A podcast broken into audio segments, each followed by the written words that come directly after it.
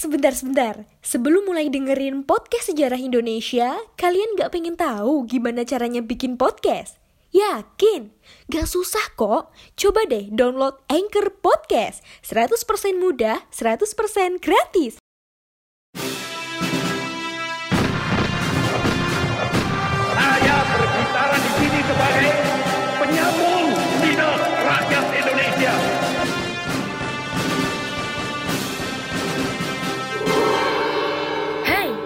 Terima kasih sudah memilih mendengarkan kami, Poseidon. Podcast yang bikin kalian gagal move on. Halo, apa kabar teman-teman semuanya? Semoga kita sehat dan selalu diberkati oleh Tuhan Yang Maha Kuasa. Kita kembali lagi di Poseidon, podcast sejarah Indonesia. Masih bersama saya Saifuddin Alif. Yang kali ini kita akan coba ngobrol tentang sejarah dari salah satu kesultanan terbesar di Nusantara yaitu Mataram.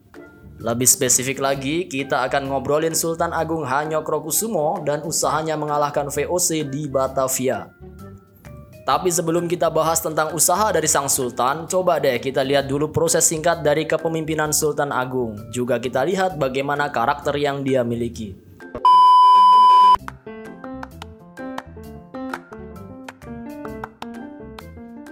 Halo Sobat Poseidon, kalian pasti sudah tidak asing lagi dengan Anchor. Yap, aplikasi penyedia jasa untuk para podcaster pemula dan juga pro.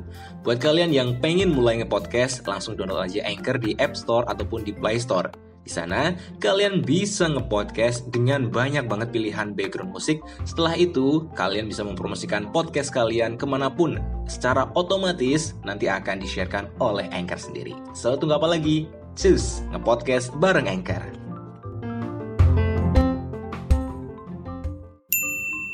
Sultan Agung ini naik tahta sebagai penguasa Mataram menggantikan ayahnya, Panembahan Hanyokrowati. Iya sih, sebelum Sultan Agung naik tahta, memang ada satu sultan yaitu Raden Maswuryah. Tapi umumnya dia nggak dianggap sultan karena masa pemerintahannya yang cuma satu hari. Sultan Agung dikenal sebagai raja yang punya hubungan dekat dengan para ulama. Kedekatan seorang aristokrat dengan ulama bukannya tanpa tujuan. Ulama adalah pemimpin yang ditaati oleh rakyat kalangan akar rumput, khususnya rakyat yang taat terhadap ajaran agama Islam.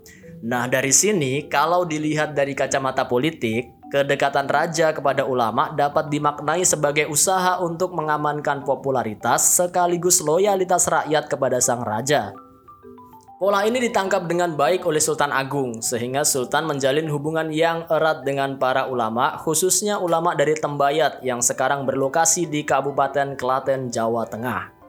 Usaha Sultan Agung buat mengamankan popularitas dan loyalitas rakyat bisa juga dikaitkan dengan ambisi sang sultan untuk menguasai Pulau Jawa. Ambisi yang hampir aja berhasil diwujudkan. Cuma ada dua kekuatan yang belum bisa ditaklukkan, yaitu Banten dan Batavia yang ketika itu di bawah kekuasaan VOC. Sultan Agung udah berusaha sebenarnya buat melakukan lobby-lobby politik supaya Banten bersedia tunduk di bawah Mataram, tapi terus ditolak. Cara yang sama juga dilakukan VOC di Batavia, tapi juga ditolak. Tawaran kerjasama juga ditolak oleh keduanya. Jadi Banten menolak diajak menyerang Batavia, VOC juga menolak pas diajak menyerang Banten. Sultan Agung akhirnya memutuskan untuk menyerang VOC terlebih dahulu di Batavia tahun 1628. Serangan Sultan Agung ini nggak main-main ya. Armada laut dan darat dikerahkan buat menggempur Batavia. Menyamar sebagai kapal dagang, 59 kapal pimpinan Tumenggung Baurekso dengan sekitar 900 pasukan dikerahkan ke Batavia membawa 150 sapi, 5.900 karung gula, 26.600 buah kelapa, dan 12.000 karung beras untuk perbekalan perang. Nggak cuma itu, 10.000 pasukan dikerahkan dari darat yang dipimpin oleh Pangeran Mandurorejo. Bandingkan dengan kekuatan VOC yang ada di benteng yang ketika itu cuma ada 500-an orang. Jauh banget kan? Terus dari sisi persenjataan, dari sisi persenjataan, Mataram sebenarnya juga cukup berimbang dengan Belanda. Mataram membawa puluhan meriam dan ratusan pucuk senapan. Jadi jangan dikira Mataram cuma pakai bambu runcing, ketapel dan sebagainya. Itu mitos yang sering kita dengar dari kecil. Kalau kita berjuang cuma modal bambu runcing aja, buang jauh-jauh itu mitos ya. Pasukan besar Mataram ini lalu mengepung benteng Hollandia milik VOC. Nah, VOC nanggepin pengepungan ini pakai taktik bumi hangus. Jadi VOC bakar itu semua pasar-pasar dan perkampungan di sekitar benteng sampai habis. Bis, bis. Hasilnya medan perang Mataram jadi lapangan terbuka. Gak ada lagi tempat berlindung buat pasukan Mataram. Kalau kondisi perang udah kayak gitu, pasukan jumlah besar Mataram jadi nggak ada artinya lagi. VOC tinggal tembak-tembak aja dari atas benteng. Empat bulan total pengepungan Mataram yang berakhir dengan kegagalan.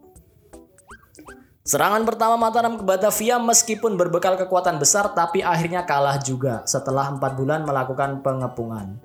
Pertanyaannya, kok Mataram bisa kalah sih? 10.000 pasukan berbanding 500 pasukan milik Belanda. Yang bener aja. Ya kenyataannya emang begitu mau bagaimana? Ada beberapa alasan sih ya buat jelasin kekalahan Mataram ini. Pertama, jarak Batavia yang terlalu jauh dari basis kekuatan Mataram yang ada di Jogja. Jarak Mataram ke Batavia sekitar 550 km. Jarak sejauh itu ditempuh dengan jalan kaki. Mana masih bawa senjata berat kayak meriam yang mesti ditarik pakai pedati. Jadi bisa dibayangin kan gimana beratnya perjalanan sejauh itu. Bisa dibayangin juga gimana kondisi pasukan Mataram pas udah nyampe di Batavia. Capek berat pastinya. Tenaga udah habis buat di perjalanan. Kedua, angkatan laut Mataram yang lemah. Jadi yang namanya armada laut kan harusnya bisa jadi pendukung kekuatan darat. Tapi faktanya nggak gitu. Terus ketiga, sebagian besar pasukan Mataram bukan pasukan profesional yang terlatih dengan baik. Mataram masih pakai cara perang lama, yaitu pasukan perangnya diisi oleh orang-orang sipil, ya umumnya petani sih, yang dimobilisasi buat perang. Akibatnya yang banyak pasukan yang nggak tahu strategi perang, modal nekat doang kan. Keempat, suplai logistik kurang dipersiapkan dengan baik. Akibatnya banyak pasukan telat dapat suplai makanan dan banyak juga pasukan yang kelaparan selama perjalanan ke Batavia. Dari keempat alasan ini, kayaknya alasan keempat yang paling diperhatikan Sultan Agung. Artinya alasan-alasan lain sebenarnya bisa diatasi kalau alasan keempat ini beres. Evaluasi ini dilakukan Sultan Agung pada serangan kedua tahun berikutnya, yaitu tahun 1629. Di serangan kedua ke Batavia, Sultan Agung ngebangun lumbung-lumbung padi di sepanjang rute perjalanan, biar pasukan Mataram nggak kekurangan pasokan makanan. Cuman sayangnya ada pihak-pihak yang membocorkan strategi ini ke VOC. Jadi VOC bakar itu lumbung-lumbung makanan Mataram. Akibatnya ya kelaparan lagi, kelaparan lagi. Padahal di serangan kedua ini, Mataram mengerahkan 14.000 pasukan darat dan laut. 4.000 lebih banyak dari serangan yang pertama, tapi tetap aja gagal nembus benteng VOC. Alasan kegagalan sih masih sama kayak serangan pertama tadi. Dan selain karena tembakan VOC, pasukan Mataram juga banyak yang gugur gara-gara kelaparan dan penyakit. Ambisi Sultan Agung mengusir VOC dilakukan dengan modal kuantitas pasukan, tidak diimbangi dengan kualitas dan strategi militer yang baik. Bahkan saking kacaunya koordinasi pasukan Mataram, senjata artileri baru datang dan bisa ditembakkan setelah satu bulan pengepungan. Bayangin coba, udah berapa banyak yang tewas dari pasukan Mataram. Eh, artilerinya baru datang. Ini kan fatal. Ya akhirnya kita harus bilang kalau wajar aja Mataram kalah. Cara mainnya gitu. Di serangan kedua ini, Mataram juga nggak cuma pakai senjata konvensional, senjata biologis juga dipakai. Senjata apaan tuh? Jadi Mataram membendung sungai Ciliwung yang punya aliran ke Batavia dan mencemarinya pakai bangkai binatang. Akibatnya wabah penyakit termasuk kolera menyebar itu di Batavia. YP Kun, Gubernur Jenderal VOC ketika itu, akhirnya tewas juga pada tahun 1629, tahun yang sama dengan serangan kedua Mataram. Disebut-sebut dia juga meninggal karena wabah satu ini.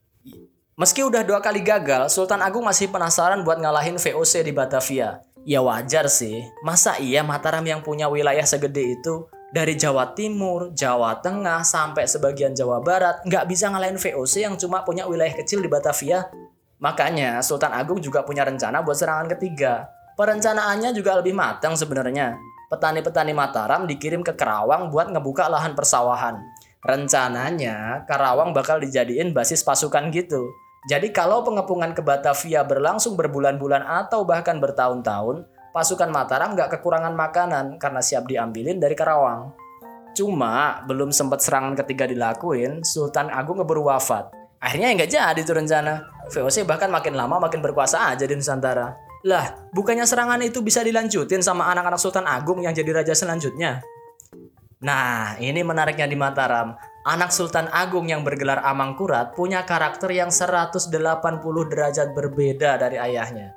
Kalau ayahnya dekat sama ulama, Amangkurat justru pernah membantai 5.000 ulama dan santri karena perbedaan visi dan misi politik. Gara-gara karakternya yang kurang baik, masa pemerintahannya dipenuhi dengan konflik. Bahkan gak jarang konflik-konflik absurd mewarnai pemerintahannya. Gimana ceritanya? Kita bahas di lain kesempatan, atau bagi yang udah gak sabar bisa baca-baca dulu dari berbagai macam referensi. Sampai di sini dulu pembahasan kita tentang Mataram dan Sultan Agung. Sampai berjumpa di lain kesempatan. Jangan lupa untuk selalu menjaga diri dengan 5M, yaitu memakai masker, mencuci tangan dengan sabun dan air mengalir, menjaga jarak, menjauhi kerumunan, serta mengurangi interaksi dan mobilitas. Tetap sehat, tetap semangat di masa pandemi ini supaya kita bisa belajar bersama lagi dalam tema-tema lain yang tidak kalah menarik. Terima kasih sudah mendengarkan podcast Sejarah Indonesia. Saya Saifuddin Alif undur diri. Selamat melanjutkan aktivitas dan sampai jumpa. Terima kasih.